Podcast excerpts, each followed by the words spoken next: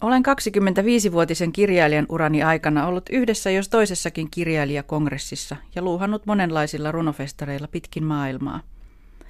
Kirjallisuusfestarit ovat usein absurdeja tapahtumia, jotka sisältävät pönötystä, ohipuhumista ja kohtaamattomuutta, mutta lähes aina niihin mahtuu myös jokunen tähtihetki, joka kantaa vuosien päähän, inspiroi omaa kirjoittamista, avaa silmiä ja luo uusia kontakteja yli rajojen. Runofestarien runoilloissa ei runoja ja käännöksiä pelkästään lueta. Kun porukkaa on kosolti koolla, jokainen haluaa lavalla erottua.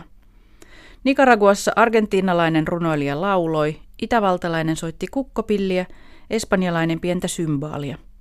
Joku ei suostunut menemään puhujan pönttöön, vaan halusi esiintyä koko vartalo esillä.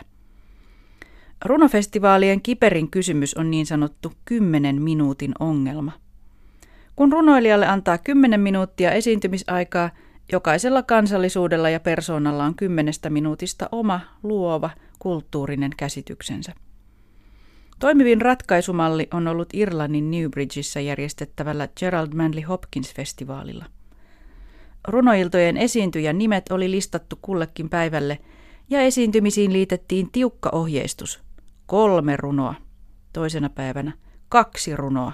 Kolmantena päivänä yksi runo. Siinä ei päässyt lavertelemaan eikä soveltamaan.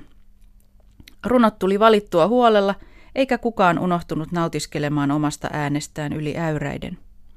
Yhden runon päivänä esitin toki kaikkein pisimmän englanniksi käännetyn runoni. Pahinta, mitä esiintyjä voi tehdä, on huudella lavalta yhdeksän runoa luettuaan. Vieläkö on aikaa? Yksikään järjestäjä ei vastaa rehellisesti.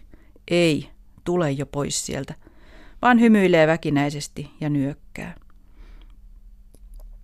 Runojen kuunteleminen on vaativa toimi. Siksi runoja ei kannata yliannostella. Viisi kuusi tiivistä, punnittua, kiteytettyä, taidokasta runoa on maksimi, minkä keskittynytkään yleisö pystyy vastaanottamaan yhdeltä tekijältä. Sen jälkeen homma herpaantuu. Olin vastikään Reikjavikin runofestivaaleilla – Korkeatasoinen runoilta vähähappisessa juhlasalissa alkoi kello 21 ja loppui kello 22.30. Esiintyjiä oli puoli tusinaa. Shetlantilainen vieras esitti kuusi runoa omalla äidinkielellään shetlanniksi. Taustalla oli tekstien käännökset projisoituina. Onnistunut, tyylikäs veto. Islantilaispoettojen runoilla sen sijaan ei ollut mittaa eikä määrää.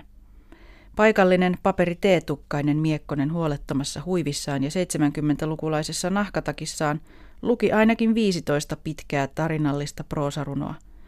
Ne olivat Daniel Harmsmaisia ja hyviä, mutta paras terä ennätti taittua, kun huomio kiinnittyi siihen, loppuuko tämä ikinä. Muut paikalliset runoilijat lukivat yhtä pitkästi. Aloin miettiä, pääsevätkö he esiintymään ani harvoin, kun haluavat lukea kerralla koko tuotantonsa. Toisaalta ilta antoi vahvan vaikutelman islantilaisrunoilijain laadusta. Heillä on vankka itsetunto, ja sehän on hyvä asia. Illan tanskalaisrunoilija luki tekstejään ainoastaan englanniksi. Miksi? Oltiinhan pohjoismaisilla runofestareilla. Mihin jäi pohjoismainen yhteys? Tärkeintä olisi, että runoilija lukisi aina jotakin äidinkielellään, ymmärsi yleisö tai ei – me haluamme kuulla ihmisestä hänen omintaan, hänen baskiaan, iiriään, maltaansa, hänen sisintään, oman kielen melodiaa, sitä kieltä, jolla hän ei takeltele, jolla hän näkee unia. Suomenruotsalaiset runoilijat, esiintykää Suomessa ruotsiksi. Kun saksalainen runoilija Durs Grünbein vieraili Helsingin juhlaviikoilla, hän yritti sinnikkäästi puhua englantia – kunnes huvilateltan yleisö huutokonsertillaan sai vihdoin miehen vakuuttuneeksi, että kyllä, haluamme todellakin kuulla hänen äidinkieltään saksaa, ja jotkut meistä jopa ymmärtävät siitä jotain. Suomalaisugrilaisten kirjailijoiden kongresseissa parasta antia on sukukielten kirjo. Vaikka rakkaiden sukukansojemme uhanalaisten kielten itäiset edustajat usein tunkevat kymmenminuuttisen puheenvuoronsa ähkyyn – ja kertovat kirjallisesta kulttuuristaan kaiken, on aina tehokkaampaa, kun he sanovat jotakin omalla kielellään, vaikka lyhyestikin. Viimeksi Tartossa liikutuin valtavasti tajutessani, että kala on kala paitsi suomeksi, Myös vepsäksi, isuriksi, viroksi, karjalaksi ja vatjaksi. Puhumattakaan muista ikivanhoista sanoista, joilla on yhteinen kanta, pesä, sydän, silmä, kuusi, vesi. Kulttuurieroista oppii joka festivaalin yhteydessä jotakin.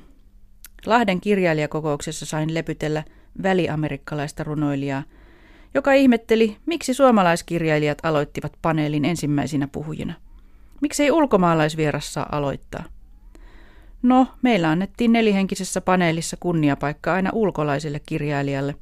Tämä sai esiintyä lopuksi ja sanoa viimeisen sanan.